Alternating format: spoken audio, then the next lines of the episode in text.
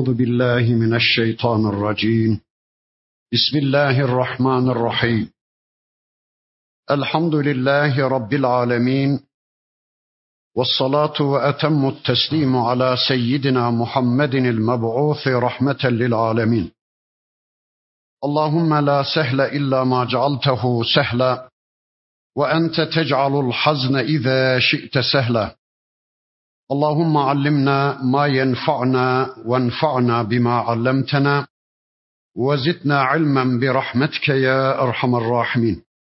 أما بعد بسم الله الرحمن الرحيم.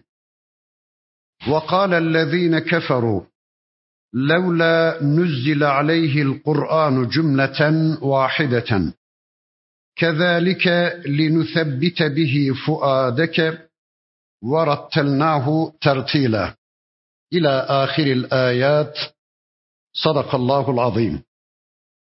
Muhterem müminler, birlikte Furkan suresini tanımaya çalışıyorduk. Geçen haftaki dersimizde surenin 32. ayeti kerimesine kadar gelmiştik. İnşallah bu haftaki dersimizde de okumuş olduğum bu 32. ayeti kerimesinden itibaren tanıyabildiğimiz kadar surenin öteki ayetlerini tanımaya çalışacağız. Bugün okumuş olduğum 32. ayeti kerimesinde Rabbimiz şöyle buyuruyor. وَقَالَ الَّذ۪ينَ كَفَرُوا لَوْلَا نُزِّلَ عَلَيْهِ الْقُرْآنُ cümleten vahideten. Kafirler Mekke müşrikleri dediler ki nolaydı bu Kur'an Muhammed Aleyhisselam'a bir çırpıda inseydi, bir bütün olarak inseydi biz de inansaydık. Gökten bir kitap halinde gözümüzün önünde inseydi, gözlerimizle görseydik, elimizle dokunsa, duyularımızla algılasaydık, böylece biz de bu kitaba iman etseydik. Muhammed Aleyhisselam'a Cebrail isimli bir melek peyderpey ayetler getiriyormuş. Görmüyoruz ki biz böyle bir şeye nasıl inanalım? Keşke bu kitap peygambere bir çırpıda bir kitap halinde gökten inseydi de biz de inansaydık. Bu kitap peyderpey indikçe, ayet ayet, sure sure indikçe biz anlayamıyoruz. Muhasebe edemiyoruz, muhakeme edemiyoruz. Keşke bir çırpıda bir kitap halinde inseydi de baştan sona bir okusaydık, onu eleyip eleyi assaydık, bir daha onunla ilişki içine girmeseydik. Böyle peyderpey geldikçe bu kitap sürekli bizden ilgi bekliyor. Sürekli bizden alaka bekliyor. iman ve teslimiyet bekliyor. Bu ne ya? Hep Kur'an, hep Kur'an. Kur'an'ın dışında başka bir şey konuşmayacak mıyız? Bu Kur'an bizim gündemimizi tümüyle işgal etti. Biraz da işte attan, avrattan, fiyattan, murattan, marttan, dolardan, saptan, samandan söz etmek istiyoruz. Sürekli indikçe bu Kur'an bizim gündemimizi tümüyle işgal etti. Eğer bir çırpıda inseydi, bir kere okusaydık, işini bitirip bir kenara atsaydık demeye çalışıyorlar. Bakın dünkü Mekke müşriklerinin bu kitaba takınmak istedikleri tavrın aynısını maalesef bugün Müslümanlar takınıyorlar. Günümüze yönelik söylemeye çalışayım. Müslüman diyor ki elhamdülillah kızımızı kursa gönderdik, oğlumuzu kursa gönderdik. Oğlumuz, kızımız Kur'an'ı öğrendi, hatmetti.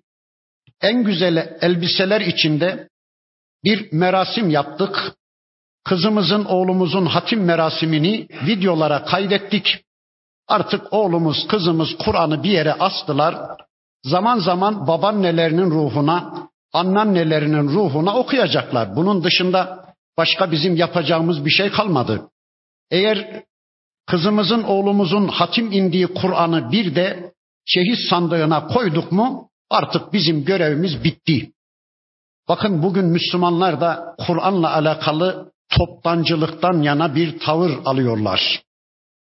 Ramazanda bir kere baştan sona okuyalım, artık bir daha elimize almayalım. Eğer bir problem çıkarsa, mesela vade farkı caiz mi değil mi diye bir problemle karşı karşıya gelirsek gider sorarız hatırını Kur'an'ın.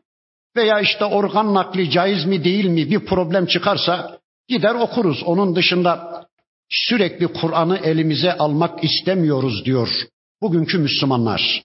Mesela bakın Kur'an'ı eline almak için anasının ölmesini bekleyen nice Müslümanlar bilirim ben. Anam ölse de keşke Kur'an'ı elime bir alsam. Anası ölmeden Kur'an'ı eline almak istemiyor zavallı. Babam ölse de bir hatim insem. Ya da şu bizim mahalleden bir cenaze çıksa da o eve Kur'an okumaya gitsek diye bekleyen hocalar. Ya ne bekliyorsunuz? İlla o eve Kur'an okumaya gitmeniz için, Kur'an duyurmaya gitmeniz için o evden bir cenazenin çıkması gerekmez ki aynen Mekke müşriklerinin Kur'an'a takındıkları tavrın aynısını takınmaya çalışıyor günümüz Müslümanları. Diyorlar ki Ramazan'da bir kere hatim indik, tamam bir daha artık 11 ay Kur'an'ın yakın semtine uğramayız. Peki Allah aşkına ben bir soru sorayım. Bir yılda yiyeceğiniz yemeği bir günde yeseniz, bir yıl bir daha yemek yemeseniz yaşayabilir misiniz? Ya da üç ayda içeceğiniz suyu bir çırpıda içseniz, üç ay bir daha suyun yakın semtine uğramasanız yaşayabilir misiniz? Yaşayamazsınız. Ramazanda bir kere hatim inseniz, on bir ay bir daha Kur'an'ın yaprağını bile aşmasanız, e peki bu öncekilerden daha tehlikeli değil mi? Çünkü öncekilerde en fazla ölürsünüz, cennete gidersiniz ama Kur'an'dan ayrı kaldığınız zaman cehenneme gidersiniz. Hangisi daha büyük tehlikeli? İkincisi daha büyük tehlikeli. Allah korusun. Bakın Mekke müşrikleri diyorlar ki nolaydı bu Kur'an bir defada inseydi, bir bütün halinde böyle bölük parça değil de bir bütün halinde inseydi, bir kere baştan sona okusaydık, defterini dürüp bir kenara assaydık diyorlar. Bakın onların bu tekliflerine karşılık Rabbimiz de şöyle buyuruyor. Kezalike linusebbite bihi fuadeke. İşte böyle ey peygamberim biz bu Kur'an'ı bir çırpıda bir kitap halinde indirmedik. 23 yılda peyderpey ayet ayet sure sure indirdik. Bunun sebebi de li nusebbite bihi fuadeke senin kalbini bu ayetlerle sağlamlaştıralım diye, kalbini pekiştirelim diye, bu ayetleri kalbine güzel bir biçimde kazıyalım, yerleştirelim diye ve de senin kalbine moral verelim, güç kuvvet verelim, destek verelim diye biz bu Kur'an'ı bir çırpıda değil de parça parça indiriyoruz. Sure sure ayet ayet indiriyoruz ey peygamberim. Bakın Peygamber Efendimizin kalbi bir insan oluşu hasebiyle her bir olaydan sarsılıyordu. Sıcağı sıcağına o olayın üstüne Rabbimiz ayetler indiriyor. Böylece hem peygamberimize desteğini indiriyor, hem peygamberimize moral kazandırıyor, hem peygamberimizin kalbine güç kuvvet veriyor, hem de bu ayetleri sağlam bir biçimde peygamber aleyhisselamın kalbine yerleştiriyordu Rabbimiz böylece. Öyleyse ey Müslümanlar, eğer Allah'ın sizin kalbinizi de sağlamlaştırmasını istiyorsanız, hak batıl mücadelesinde Allah'ın size de strateji belirlemesini istiyorsanız, iman küfür kavgası içinde Allah'ın size de cesaret vermesini, sizin kalplerinizi de doyuma ulaştırmasını, itminana kavuşturmasını istiyorsanız, böyle bir şeye ihtiyacınız varsa bir kere Ramazan'da okuyup Kur'anları bir kenara asmayın. Kur'an sürekli bizden ilgi bekliyor. Kur'an sürekli bizden alaka bekliyor. Günlük bir üç beş ayet, beş on ayet okumak zorundayız. Kur'an'la ilişkimizi, alakamızı kesmemek zorundayız. İşte bakın Rabbimiz bu ayeti kerimesinde son derece açık ve net bir biçimde bize bu konuyu anlattı. وَرَتَّلْنَاهُ tertila İşte biz bu Kur'an'ı ağır ağır sana okuyoruz ey peygamberim. Ağır ağır senin gündemine indirgiyoruz ey peygamberim. Sen de bu kitabı ağır ağır oku. Belleğine, hafızana yerleştire yerleştire oku ve çevrendeki Allah kullarına da ağır ağır bu kitabın ayetlerini gündeme getir. Bakın bir problem oluyordu. O problem üzerine Rabbimiz taze taze sıcağı sıcağına ayetler gönderiyor. Sevgili peygamberimize yol gösteriyordu. Müşrikler bir problem çıkarıyorlar. Kafirler bir itirazda bulunuyorlar ve Rabbimiz onların itirazlarına cevap vermek maksadıyla ayetler indiriyordu. Peki bunu bugün nasıl anlayacağız? Dün her bir olayın akabinde sarsılan peygamberimizin kalbini yatıştırmak üzere, müşriklerin problemlerine cevap vermek üzere peyder pey ayetler geliyordu. Ama bugün Kur'an bizim elimizde bir bütün halinde. Nas'tan Fatiha'ya kadar Kur'an şu anda bir bütün halinde. Bugün nasıl olacak? Kafirler de bugün soru soruyorlar. Kafirler de bugün yeni yeni iftiraları gündeme getiriyorlar. Ama bugün taze taze bize ayetler gelmiyor, sureler gelmiyor. Bugün biz ne yapacağız? Onu söyleyeyim. Az evvel ifade ettiğim gibi günlük bir 10-15 ayeti gündemimize alacağız. Bir 5-10 hadisi gündemimize alacağız. İyice belleğimize yerleştireceğiz. Sonra kendi öğrendiğimiz, kendimizin dirilişine sebep olmuş o ayeti toplumun gündemine indirgeyeceğiz. Böylece toplumun gündemini, şu Müslümanların gündemini Kur'an'la oluşturma kavgası içine gireceğiz. Herkes Kur'an'ı düşünecek, Kur'an'ı konuşacak. Herkes Kur'an'ı öğrenmeye yönelecek. Böylece gündem savaşında önde olacağız. Ama maalesef üzülerek ifade edeyim ki şu anda biz gündemi başkalarına kaptırdık. Gündemi başkaları belirliyor. Mesela şeytan vahiyleri belirliyor ve sabahleyin Müslümanlar akşam o televizyonda seyrettiği dizinin kahramanlarının eylemlerini birbirlerine aktarıyorlar. Akşam seyrettin mi filan filana şöyle dedi, filan filanı şöyle kandırdı, filan filanla şöyle bir ilişki içine girdi diye o gündemi konuşuyorlar. Maalesef biz kendi gündemimizi toplumun hayatına indirgeyemedik gündem savaşında gerçekten çok geri kaldık. Birileri bizden daha erken davranıp gündemi onlar belirliyorlar.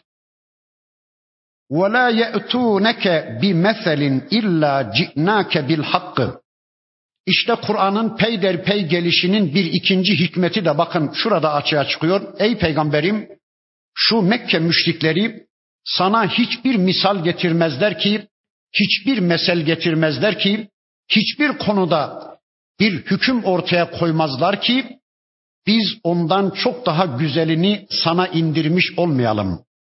Bir itirazda bulunuyorlar. Hemen sıcağı sıcağına Allah cevap gönderiyor. Bir tuzak hazırlıyorlar Peygamber Efendimiz'e ve beraberindeki bir avuç Müslümana. Rabbimiz hemen onların tuzaklarını bozmak üzere sıcağı sıcağına taze taze ayetler indiriyor. Bir sistem ortaya koyuyorlar. Allah onların ortaya koyduğu sistemden çok daha güzel bir sistemi sevgili peygamberimizin ve Müslümanların imdadına yetiştiriveriyor.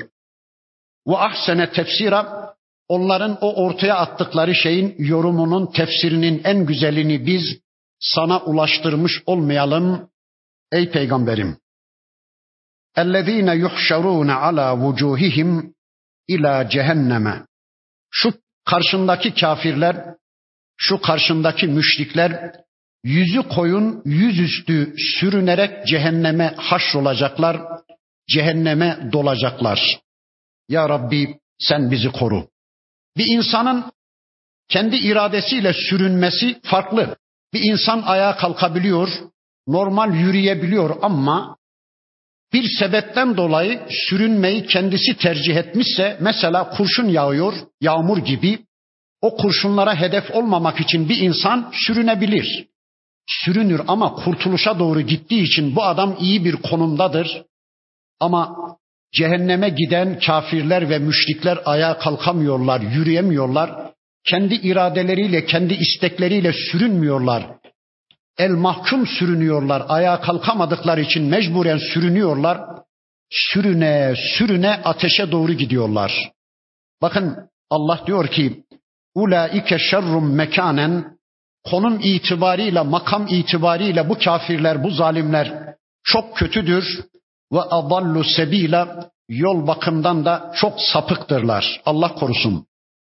Gidenler kötü, gidilen yer kötü, gidilmeyecek bir cehennem, gidiş usulü kötü, yüzüstü, yüzün koyun sürüne sürüne, yüzleri gözleri kan çanağına dönmüş bir vaziyette onlar cehenneme doğru gidecekler.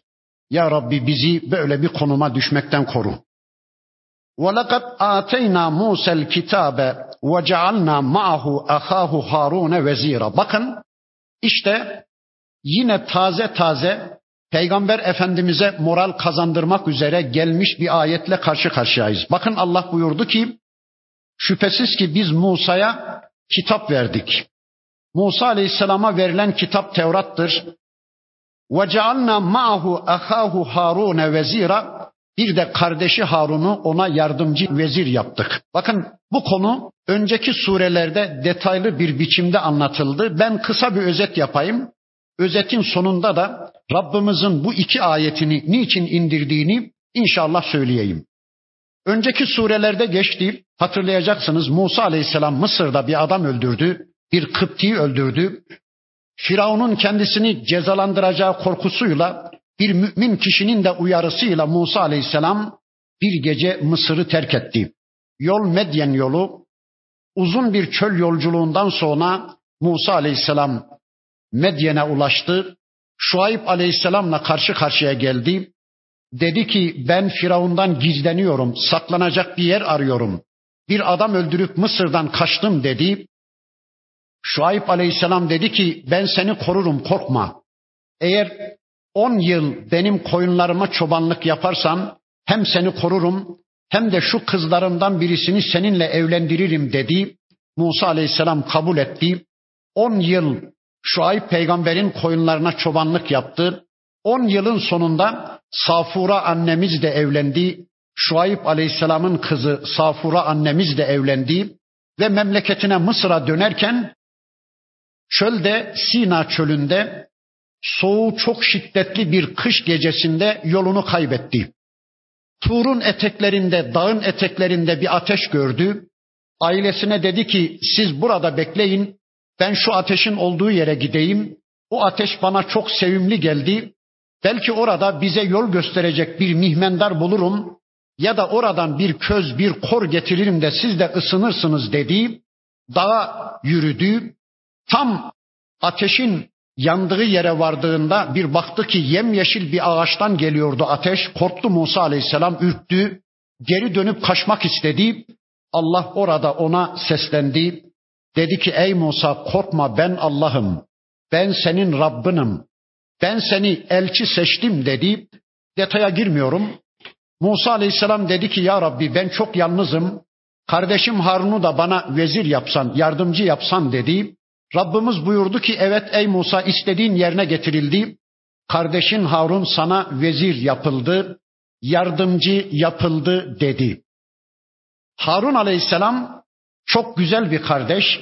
Musa aleyhisselamın bütün kavgasında yanı başında onun desteğinde, Firavun'la tüm kavgasında yanı başında. Öyleyse biz de kardeşlerimize karlı, güzel kardeşler olalım.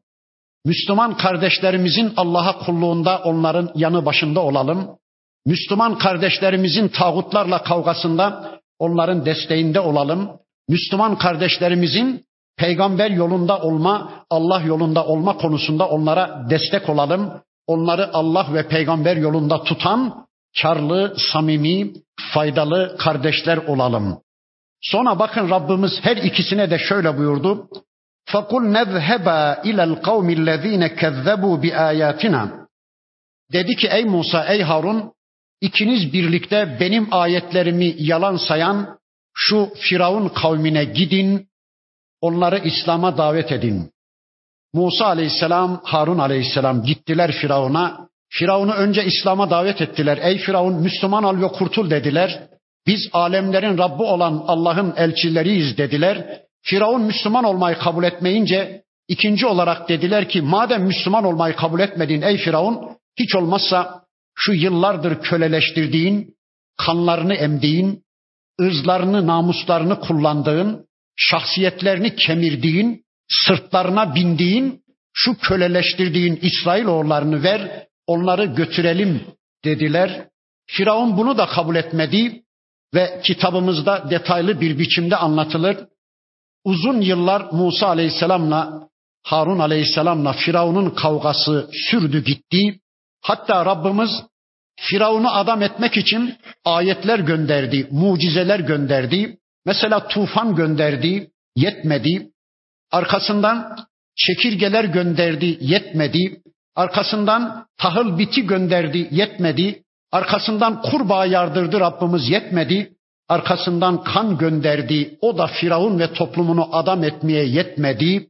En sonunda Rabbimiz Musa Aleyhisselam'a emretti. Dedi ki ey Musa bu gece sana inanan İsrailoğullarını şu Müslümanları, şu köleleştirilmiş insanları al ve Mısır'ı terk et. Musa Aleyhisselam o gece Müslümanları aldı, Mısır'ı terk etti. Ertesi gün kölelerinin kaçtığını duyan Firavun deliye döndü. Yahu dedi, ben şimdi kimin sırtına bineceğim? Vergi diye kimin cebine el atacağım? Kim beni alkışlayacak? Benim en kötü ülkemin en kötü işlerinde, en kötü şartlarda kimi çalıştıracağım? Bu köleler gitti ben ne yaparım şimdi dedi. Deliye döndü. Bir ordu hazırladı. Müslümanların arkasından yetişti. Olayı bildiniz. Musa aleyhisselam asasını denize vurdu Allah'ın emriyle. Deniz yarıldı. Kupkuru yollar oluştu. Musa aleyhisselam beraberindeki Müslümanlarla İsrailoğullarıyla birlikte karşıya geçti. Firavun ve toplumu orada denizde boğuldu. Bakın Allah diyor ki fedemmernahum tedmira biz o alçakları yerle bir ediverdik. Peki ne dedi bu ayet peygamberimize? Bakın bu ayetlerin hangi ortamda geldiğini bilmiyoruz ki. Belki de peygamberimizi çok üzmüşler, bir kenara büzüşmüş. Hatice annemiz onun gözlerinin yaşını silmekle meşgul. Peygamberimizin gözleri dolu dolu, kalbi duracak gibi olmayacak. Ben bu işi başaramayacağım. Galiba ben bu dini insanlara anlatamayacağım. Bu insanlar adam olmayacak diye üzüntüsünden neredeyse kalbi duracak bir vaziyette bakın taze taze gelen bu ayetler Peygamber Efendimiz'e şunları söylüyordu. Ne oluyor ey peygamberim? Senin karşındaki şu kafirler de sanki güçlü bir şey mi? Bak ben tarihte Firavun ve ordusunu, yeryüzünün en süper gücünü nasıl denizde boğdum? Bir avuç gariban köleyi nasıl onlara karşı galip getirdim? Senin düşmanlarını da yerle bir etme gücüm var ey peygamberim. Ne oluyor sana? Kalk da görevine devam. Bakın birden bir moralle dolan peygamberimizi Rabbimiz yeniden kavgaya gönderiyor, yeniden görev başına gönderiyordu. İşte ayetlerin sıcağı sıcağına gelmesi. Bakın iki ayetiyle peygamberimiz bu işi iki ayetiyle Rabbimiz Peygamber Aleyhisselam'ın kalbinde bu işi gerçekleştiriverdi. Peki bize ne dedi bu ayetler? Müslümanlar, bakın bu iki ayet bize şunları söyledi. Savaşı yöneten Allah'tır. Savaşın şartlarını hazırlayan Allah'tır. Savaşın sonucunu belirleyen Allah'tır. Savaşın galibini ve mağlubunu belirleyen Allah'tır. Öyleyse hak batıl savaşlarının, iman küfür savaşlarının neticesi daha başlamadan bellidir. Nedir? Müslümanlar galip, hak taraftarları galip, kafirler ve batıl taraftarları kesin mağlup. Daha savaş başlamadan savaşın sonucu bellidir. Peki bugün niye böyle olmuyor? Bugün niye hak batıl karşısında mağlup oluyor? Ha bu işin bir yasası var. Müslümanlar o yasayı deldikleri için o yasa şu anda işlemiyor. Ben yasayı ağır ağır söyleyeyim. Bakın bir tek Müslüman farz edin, karşısında tüm dünya. Bir tek Müslüman. Karşısında tüm dünya silahlanmış, o Müslümanın üstüne yürümüş. Eğer o Müslüman benim safımda Allah var, benim desteğimde Allah var, benim arkamda Allah var. Ben şu anda Allah safındayım.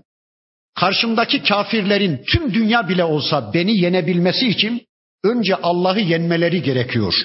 Allah da yenilmeyeceğine göre ben kesin galibim diye eğer şu göksünü düşmandan çevirmezse, sırtını düşmana dönmezse yani kaçmayı aklının ucundan bile geçirmezse kesinlikle bilesiniz ki o Müslüman tek başına galiptir. Karşısında tüm dünya olsa bile onlar mağluptur. Ama Müslümanlar Allah'ın da yenilebileceği zehabına kapılırlarsa ya da kimin safında olduğunun bilincinde olmazlarsa Allah'a karşı güvenleri, tevekkülleri sarsılır. Ya karşımda güçlü bir düşman var. Benim onları yenmem, benim onlarla baş etmem mümkün değildir diye bir korkuya kapılır. Göksünü düşmandan döner kaçmaya başlarsa Allah desteğini çekiverir. Allah'ın desteğinin olmadığı bir savaşta iki kabak tokuştuğu zaman fiziksel olarak hangisi güçlüyse diğerini yener ya işte şu andaki savaşlarda da Allah desteği yoktur. Böylece kimin tankı fazla, kimin topu fazla, kimin planı projesi kuvvetliyse o ona galip geliyor. İşte bakın bu ayeti kerimesinde Rabbimiz bize bunu anlattı. Ve kavme Nuhin lemma kezebur yine Nuh kavmini de biz helak ettik. Onlar bizim elçilerimizi yalanlayınca. Çoğul kullanmış Rabbimiz elçilerimizi yalanladıkları zaman. Halbuki Nuh kavmine sadece Nuh peygamber elçi olarak görevlendirildi. Ha bundan şunu anlıyoruz. Bir peygamberi yalanlamak demek bütün peygamberleri yalanlamak demektir. Bir peygamberi inkar demek bütün peygamberleri inkar demektir. Çünkü bütün peygamberler kardeştir. Bir zincirin halkalarını teşkil etmektedir. İşte bakın Rabbimiz buyuruyorlar ki Nuh kavmi de elçilerimizi yalanladı. Agraknahum biz de onları bir tufanla boğu verdik, gark verdik. Ve cealnahum linnasi ayeten Nuh kavmini de kıyamete kadar bütün insanlara bir ibret, bir ders, bir ayet yapı verdik. Nasıl bir ayet yaptı Rabbimiz? Bakın Nuh kavmi 950 yıllık bir medeniyet. 950 yıllık bir medeniyeti Allah yok ediyordu. 950 yaşındaki insanlar Nuh Aleyhisselam'a şunu söylüyorlardı. Çekil kenara. Dört baldırı çıplakla bizim karşımıza çıkamazsın ey Nuh. Biz 950 yıl yaşamışız. Bundan sonra bize ölüm gelmez diyorlardı. Ama 950 yaşındaki insanları Allah bir anda yok etti. Sanki bütün insanlığa bunu bir ayet kıldı, bir delil kıldı. İşte Konyalılara bir ayet, işte dünyalılara bir ayet. Diyor ki bakın Allah, ey kullarım ne oluyor size? 950 yıllık ömürlerine güvenen o insanları yok ettim. Siz 50-60 yıllık ömürlerinize güvenip bana karşı düşmanca bir tavır mı alıyorsunuz? Siz onların ömürlerinin onda birine bile malik değilken 50-60 yıllık ömürlerinize bel bağlayıp güvenip benimle ve elçilerimle savaşa mı tutuşmak istiyorsunuz? Ne oluyor size diye Rabbimiz bakın kıyamete kadar bütün insanlığa Nuh kavmini bir ayet kılmış, bir delil kılmış. Ve atedna lizzalimine azaben elima. Bu onların dünyadaki azapları.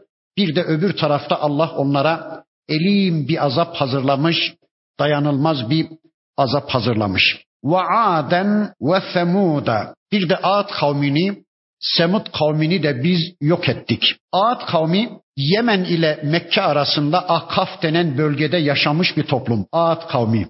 Cenneti dünyaya taşıma kavgası veren, dünyada cenneti arama cinnetine kapılmış, dünyayı cennetleştirme cinnetine kapılmış bir toplum. Köşkleri, kaşaneleri, planları, projeleri, sarayları sanki hiç ölmeyeceklermiş gibi yeryüzüne kazık çakma sevdalısı bir toplum. Ad kavmi Allah onlara sarsar denen bir rüzgar gönderdi. Yedi gün sekiz gece o rüzgar onların üstüne esi verdi. Hızı saatte bilmem kaç bin kilometreye varan bir rüzgar ve taş taş üstünde bırakmadı. Her şeyi büküp büküp devirdi ve işte Ad kavmi yok edildi. Ahkaf denen bölge Yemen ile Mekke arasında bir bölge. O bölgeye insan giremiyor yıllardır. Sanki azap hala kaynıyormuş.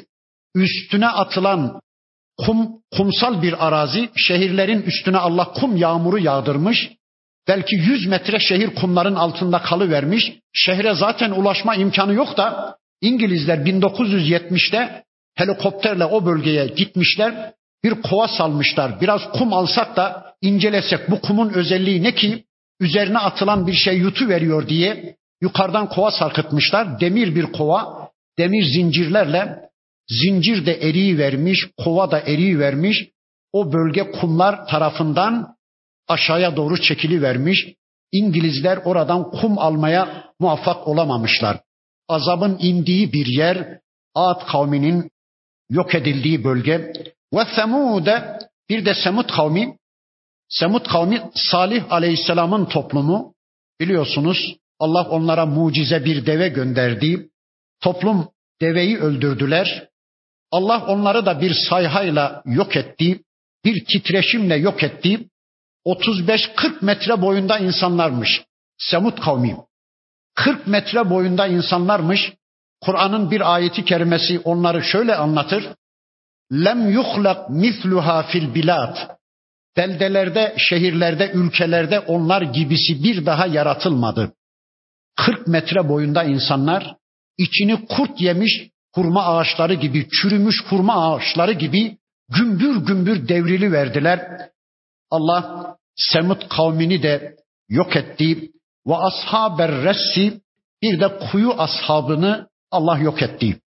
Kur'an-ı Kerim'de sadece isminden söz edilen bir toplum kuyu ashabı. Kim bunlar? Nerede yaşamışlar? Kendilerine hangi elçi gönderilmiş? Nasıl bir sergüzeşti hayatları olmuş? Bilmiyoruz. Allah bu konuda bilgi vermemiş. Peygamber aleyhisselamın sünnetinde de bu konuda hiçbir bilgi göremiyoruz. Ancak Kur'an konusunda söz söyleme yetkisinde olan müfessirlerimizin bir sözünü nakledeyim.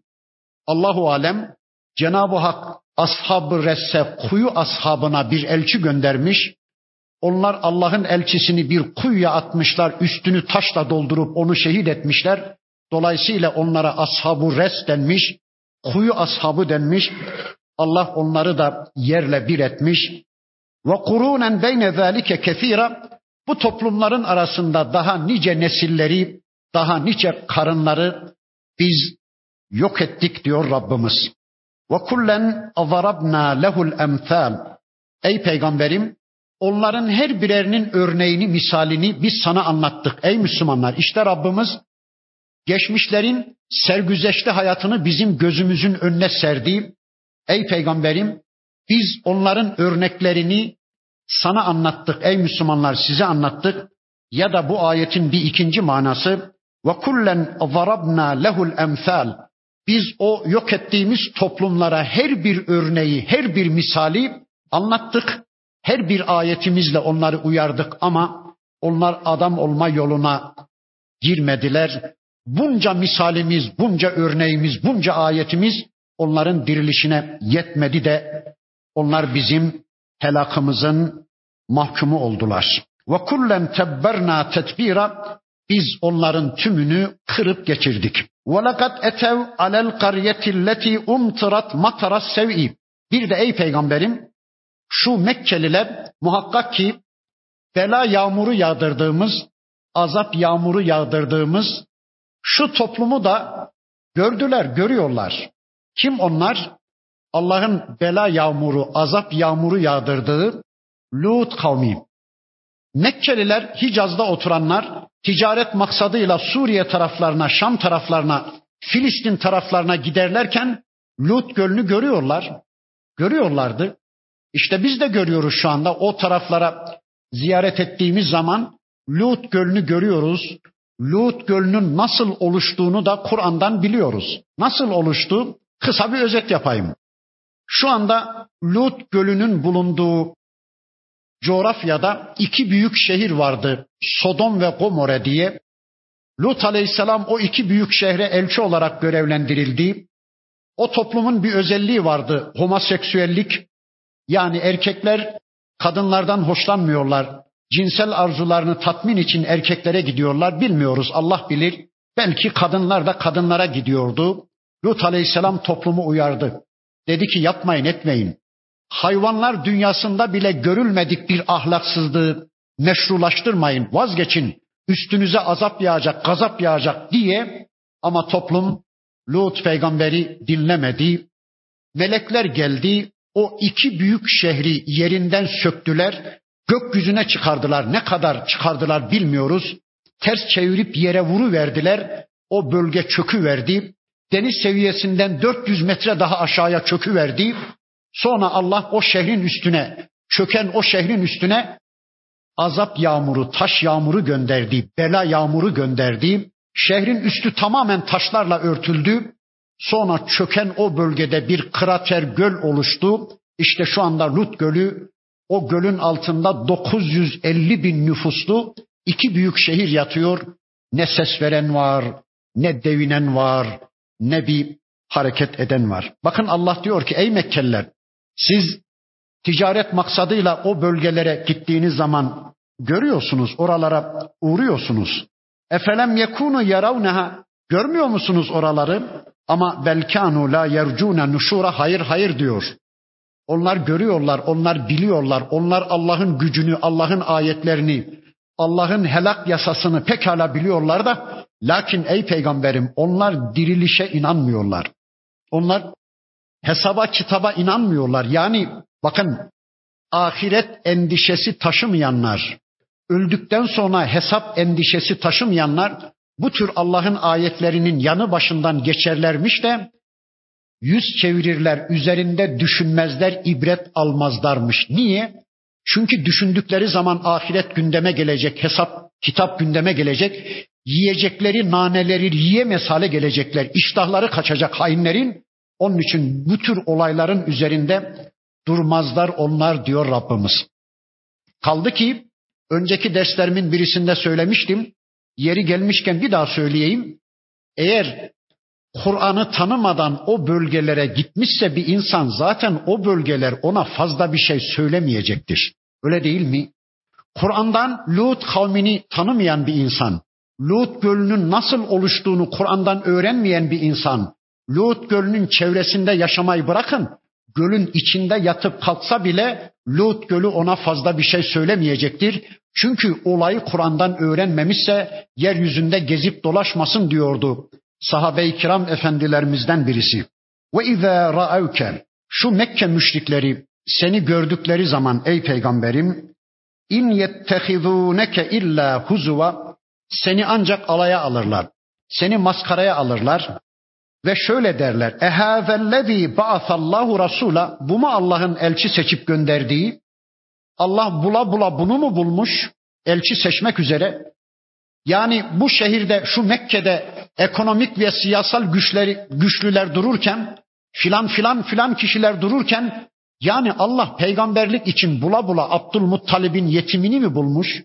Bunu mu elçi seçmiş Allah diye gösteriyorlar peygamberimizi ve alay ediyorlar. Bakın alay ettikleri kişi bir zamanlar Muhammedül Emin dedikleri en kıymetli mücevherlerini götürüp evine teslim ettikleri bir peygamber.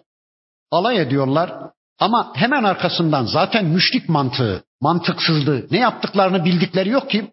Bakın hemen arkasından bir sözle de Peygamber Efendimizin hayatlarındaki etkinliğini, büyüklüğünü şöylece itiraf ediyorlar. Bakın diyorlar ki inkade neredeyse leyudilluna an alihetina levla en sabarna aleyha. Neredeyse eğer putlarımıza sabretmeseydik, eğer putlarımıza azı dişimizle tutunmasaydık, eğer yolumuza sebat etmeseydik, şu dinimizde kararlı olmasaydık, az biraz gevşek davransaydık, neredeyse bu Muhammed Aleyhisselam bizi putlarımızdan koparacaktı, bizi sistemimizden koparacaktı, bizi dinimizden edecekti, bizi yolumuzdan ayıracaktı. Bakın az evvel küçümsedikleri peygamberin kendi üzerlerindeki etkisinin, tesirinin büyüklüğünü bu sözleriyle itiraf ediyorlar. Neredeyse diyorlar eğer neredeyse eğer ilahlarımıza sabretmeseydik, putlarımıza azı dişimizle tutunmasaydık, sabırlı olmasaydık neredeyse bu Muhammed Aleyhisselam bizi putlarımızdan koparmıştı, bizi yolumuzdan koparıp gitmişti. Bakın putlarına sabırlı davranışlarıyla övünüyorlar hainler. Gerçekten ama bu doğru. Bakın bir kişi putuna sağlam sarılmışsa peygamber bile olsa ona bir şey yapamaz. İşte Ebu Cehil gelmiş bir gün peygamber efendimizin karşısına ey Muhammed vallahi ben dedemi şu putun önünde eğilirken gördüm. Ne yaparsan yap beni dedemin yolundan ayıramazsın, koparamazsın demiş. Putuna sağlam tutunmuş Azı dişiyle tutunmuş putuna ve gerçekten Peygamber Efendimiz Ebu Cehil'e hiçbir şey yapamadı. Peki bu bize ne anlatır? Bu bize şunu anlatır.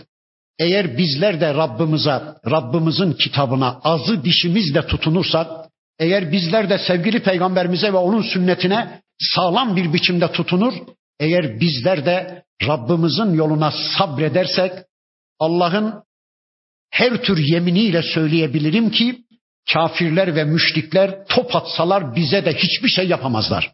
Ama tarihte ecdadımız biraz cıvık sarılmış kitaba, biraz cıvık inanmış Allah'a da hukukumuzu bozmuşlar, eğitimimizi bozmuşlar, kılık kıyafetimizle oynamışlar, tarihimizle oynamışlar, takvimimizi değiştirmişler, e, yazımızı değiştirmişler, sosyal ve siyasal yapılanmamızla oynamışlar, değiştirmedik bir şeyimizi bırakmamışlar. Niye? Biz cıvık inanmışız da ondan. Kitabımıza cıvık sarılmışız da ondan. Peygamberimize cıvık sarılmışız da ondan. Eğer biz de ilahımıza sabretseydik, eğer biz de dinimize sağlam bir biçimde sarılsaydık, gece gündüz ben bu kitaptan ayrılmamalıyım. Değilse kafirler benim imanımı alır götürür. Ben imanımı bu kitapla kurtarmalıyım. Ben imanımı, ben tevhidimi peygamberimin sünnetiyle kurtarmalıyım diye azı dişimizle biz de sarılırsak kitaba ve sünnete kesinlikle söyleyeyim ki tüm dünya üstümüze gelse bile zerre kadar bize bir şey yapamayacaklar. İşte bu ayetinde aynı zamanda Rabbimiz bize bunu anlattı. Bakın birileri aman laiklik elden gidiyor. Aman cumhuriyet mitinglerini filan yapalım. Bu Müslümanlar eğer biz dinimize, biz yolumuza sağlam sarılırsak hiçbir şey yapamaz diye birileri yine bugün de kendi batıl yollarına, kendi putlarına sağlam bir biçimde sarılmaya çalışıyorlar. Bir de şunu söyleyeyim. Müslümanlardan kimileri diyorlar ki aman falan falan falan hocaları dinlemeyin. Sürekli Kur'an sünnet diyen, hayatın tümünü Kur'an ve sünnetle düzenleyelim diyen, peygamber misyonuna sahip çıkan, insanlara Kur'an ve sünneti duyuran falan falan falan hocaları dinlemeyin. Niye? Eğer onları dinlerseniz bu devirde hayatın tümünü Kur'an'la düzenlemek mümkün değil. Eğer onları dinlerseniz işinizi kaybedersiniz, dükkanınızı kaybedersiniz, ticaretiniz kesada uğrar, keyiflerinizi, zevklerinizi kaybedersiniz, her şeyinizi kapatmak zorunda kalırsınız. Sakın onları dinlemeyin diyenler de aynı mantıkla mı söylüyorlar? Allah korusun. İstedikleri kadar tedbir alsınlar. Allah'ın izniyle bu Allah kelamı onların kulaklarına kadar gidiyor, kalplerine kadar gidiyor. İstedikleri kadar tedbir alsınlar. Güneşin balçıkla sıvanması mümkün değil. Hakikatin önüne set çekmek mümkün değil. Allah'ın izniyle, Allah'ın bu ayetleri, Allah'ın yardımıyla o tür insanların kulaklarına da gidecektir. Era eyte, gördün mü ey peygamberim kimi men ittehade ilahehu hevahu kendi hevasını kendi havasını putlaştıran hevasını havasını Allah'ın kitabının ve peygamberin sünnetinin önüne geçiren kimseyi gördün mü? Bence demeyi putlaştıran, bence böyle olmalı, bence ne demek bence ya? Allahça nasılsa öyledir. Ne demek sence bence? Bir kişi eğer bencesini Allah'ın kitabının, peygamberin sünnetinin önüne geçirmişse o kişi Allah'ın istediği biçimde Müslüman değildir. Bakın bir Müslüman şöyle diyen kişidir. Ben Müslüman oldum, ben teslim oldum. Ben Rabbime güvendim. O benim sahibim, o benim Rabbim, o benim malikim olduğuna göre beni yaratan elimi, ayağımı, gözümü, kulağımı, havamı, güneşimi, suyumu, oksijenimi, her şeyimi var eden o olduğuna göre beni benden daha iyi bilen, beni benden daha iyi tanıyan, benim hayrımı, şerrimi, benim menfaatimi, zararımı benden daha iyi düşünen Rabbim olduğuna göre ben gözü kapalı onun emir ve yasaklarına teslim oluyorum. Ben boynumdaki kulluk ipinin ucunu Rabbimin eline veriyorum. Onun çektiği yere gitmeye, onun yasakladığı yerin yakın semtine uğramamaya karar verdim diyen kişiye Müslüman denir. Kafir, hayır ben Allah filan tanımam. Ben din filan tanımam. Ben Kur'an sünnet filan tanımam. Benim aklım var, benim keyfim var, benim zevkim var. Sabahleyin kaçta kalkacağımı ben de bilirim. Soframda neleri bulunduracağımı, içki mi, dışkı mı, fışkı mı, neyi bulunduracağımı ben de bilirim. Nasıl bir kıyafetten yana olacağımı, nasıl bir eğitimden, nasıl bir hukuktan yana olacağımı, nasıl bir sosyal ve siyasal yapılanmadan yana olacağımı, hanımımla nasıl bir ilişki kuracağımı, çocuklarıma nasıl bir eğitim ulaştıracağımı, nereden kazanıp nerede harcayacağımı, nasıl bir hayattan yana olacağımı pekala ben de bilirim. Benim kitaba da benim peygambere de ihtiyacım yoktur diyen doğuşta boynundan getirdiği kulluk ipinin ucunu Allah'ın eline teslim etmeyip kendi elinde tutan, kendi hayatına kendisi program yapmaya çalışan kişi işte hevasını putlaştıran kişidir. Dencesini putlaştıran kişidir. Kendi bilgisini Allah bilgisine tercih eden kişidir. Kendi değer yargılarını Allah'ın değer yargılarının önüne geçiren kişidir. Kendisi gibi acizlerinin yasalarını Allah'ın yasalarına tercih eden kişidir. İşte onu gördün mü ey peygamberim dedikten sonra bakın Rabbimiz buyurur ki Efe ente tekunu aleyhi vekila. Ey peygamberim sen kendini onun üzerine vekil mi sandın? Sen onun sorumluluğunu kendi üzerine mi aldın? Vazgeç ey peygamberim. Değmez bu hainlere. Değmez bu alçaklara. Üzme tatlı canını. Cehenneme kadar yolları var bu hainlerin. Bilmez mi onlar Allah'ı? Bilmez mi onlar Allah'ın gücünü, kudretini? Bilmez mi onlar kendi cıvıklığını, basitliğini, acizliğini, küçüklüğünü? Kendilerini ve kendileri gibi aciz varlıkları putlaştıran, onların yasalarını Allah yasalarına tercih eden bu hainleri bırakıver peygamberim cehenneme kadar yolları var. Çünkü e tahsebu sen öyle mi zannedersin ey peygamberim? Enne ekferahum yesmaun ev yaqilun. Onları laf anlar, söz dinler, akıllarını kullanır mı zannediyorsun sen ey peygamberim? Mümkün mü? Onların çoğu ne söz anlar, ne laf dinler, ne de akıllarını kullanır. İnhum illa kel en'ami belhum azallu sebila. Onlar ancak hayvanlar gibidir. Belhum azallu sebila. Hatta hayvanlardan yolca daha sapıktır onlar. Bakın Allah diyor ki böyleleri hayvanlar gibidir. Yolca hayvandan daha sapıktır. Çünkü hayvan yaratılış icabı hayvandır zaten. Aklı yoktur onun, iradesi yoktur, bilgisi yoktur. Hayvan hayvanca hareket etmek zorundadır. Ama aklı olduğu halde, bilgisi, iradesi olduğu halde Allah kendisine bir hayat programı, bir din, bir kitap, bir elçi gönderdiği halde hayvan gibi davrananlar hayvan gibi olamaz. Hayvandan çok daha aşağı bir seviyeye düşmüştür. Çünkü bakın hayvan çobanın ne dediğini bilmeden sadece sesine meylederek çobanın önünde gider. Çobanın sürdüğü yere gider. Kesimhaneye mi götürülüyor? Sulamaya mı, otluğa mı götürülüyor? Hiç düşünmez hayvan. Çobanın önünde çobanın işte bağırıp çağırmasıyla gider. Bu kafirler de cehenneme mi gidiyorlar? Cennete mi gidiyorlar? Kendilerini bir ateşe mi mahkum ediyorlar? Yoksa güzel bir cennete mi gidiyorlar? Hiç düşünmezler. Yani Allah ve peygamber karşısında bunlar da sürü kesilmiş varlıklardır. Kitap ve sünnet karşısında bunlar sürü kesilmiş varlıklardır. Sürü. Biz kim? Kur'an'ı anlamak kim? Biz kim? Peygamberin sünnetini anlamak. Biz sürüyüz. Biz nasıl anlayalım Kur'an'ı? Biz nasıl anlayalım peygamberin hadislerini? Onları ancak büyük zatlar anlar. İmam-ı Azam, İmam-ı Şafi efendilerimiz anlar. Biz sahabe miyiz ki Kur'an'ı anlayalım? Biz İmam-ı Azam mıyız ki Kur'an'ı anlayalım? Bakın böyleleri Kur'an karşısında sürü kesilmiş kimselerdir. Peygamber aleyhisselamın hadisleri sünnet karşısında sürü kesilmiş kimselerdir bunlar. Hatta hayvandan daha aşağı mahluklardır bunlar. Bir mukayese yapayım. Allah aşkına söyleyin.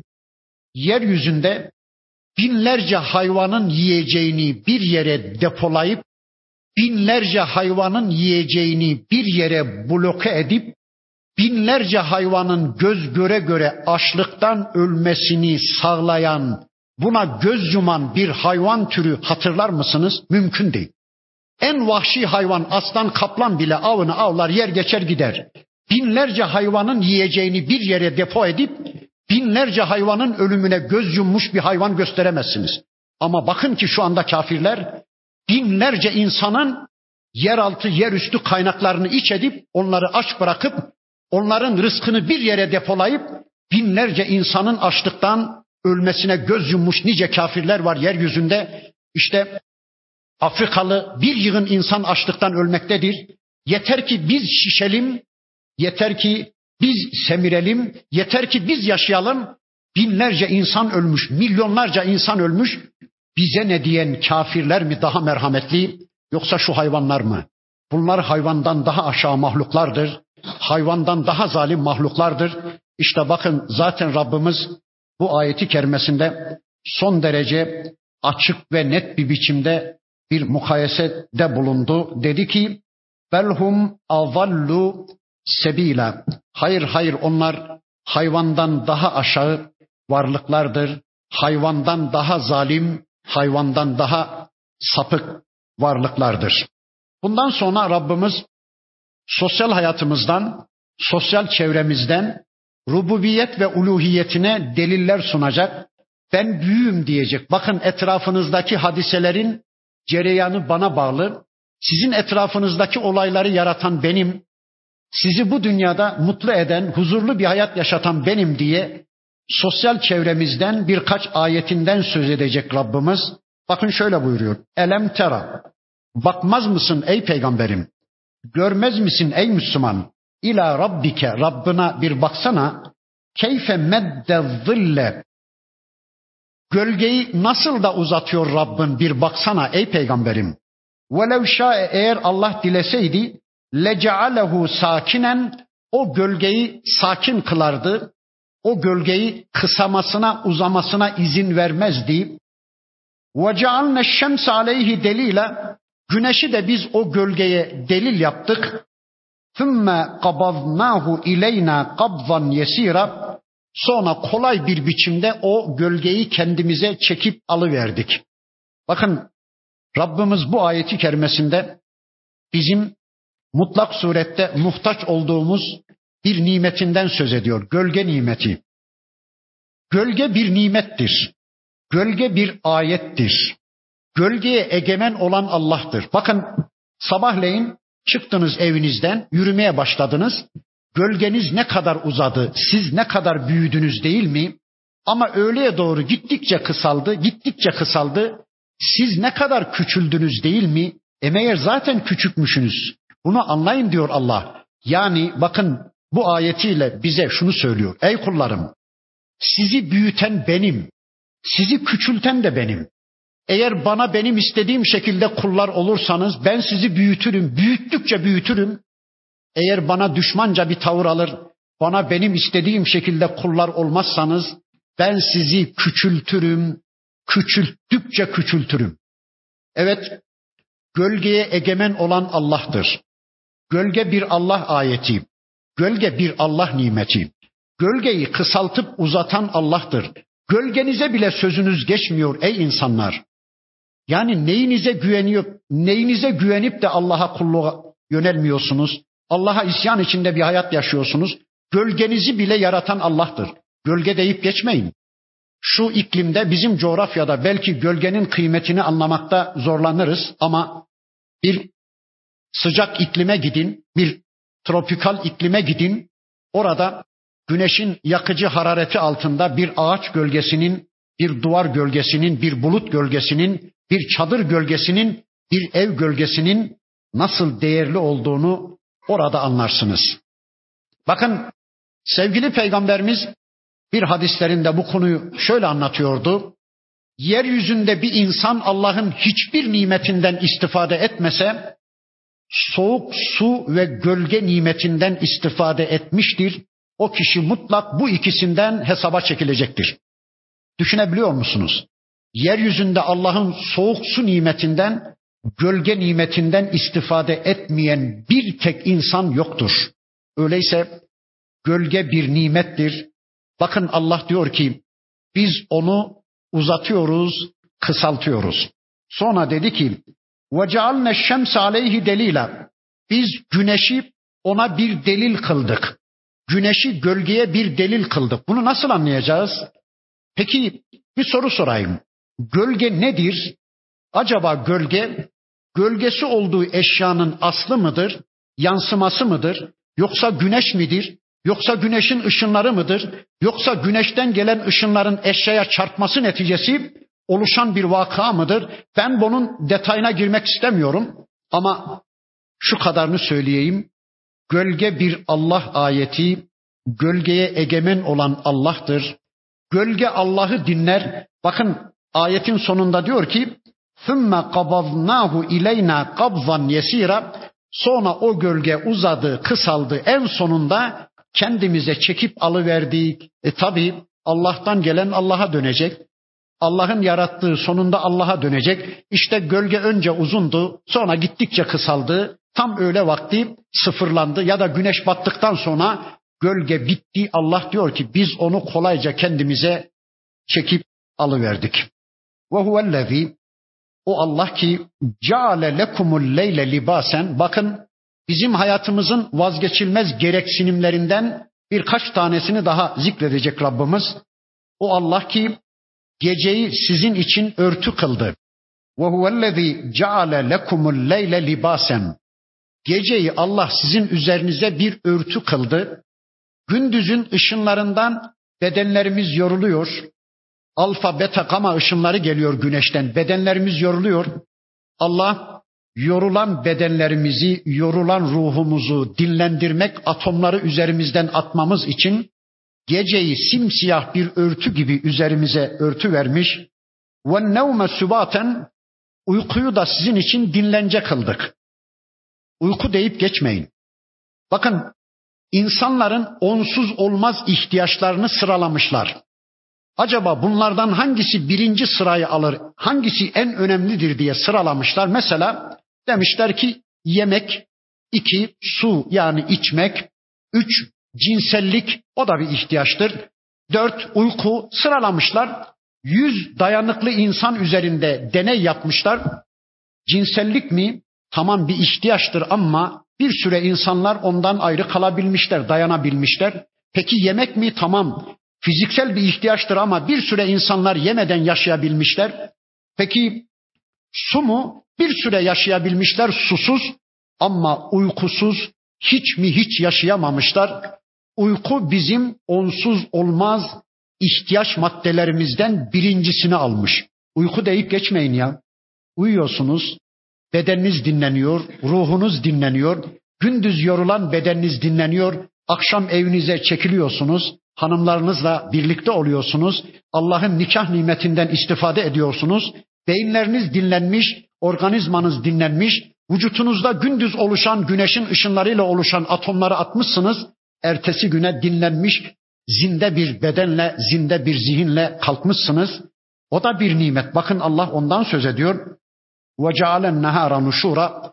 Gündüzü de yayılma zamanı, hareket zamanı, devinim zamanı, hayat zamanı, rızık kazanma zamanı kıldı. İşte gündüz ayrı bir ayet, uyku ayrı bir ayet, gölge ayrı bir ayet, rüzgar ayrı bir ayet, yağmur ayrı bir ayet, ay, güneş, yıldız ayrı bir ayet.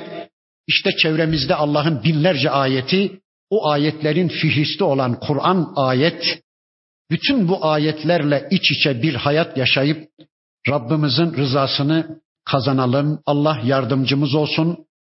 Kaldığımız yerden önümüzdeki hafta Rabbimizin öteki ayetlerini tanımak için tekrar bir araya gelmek üzere Allah'a emanet olun.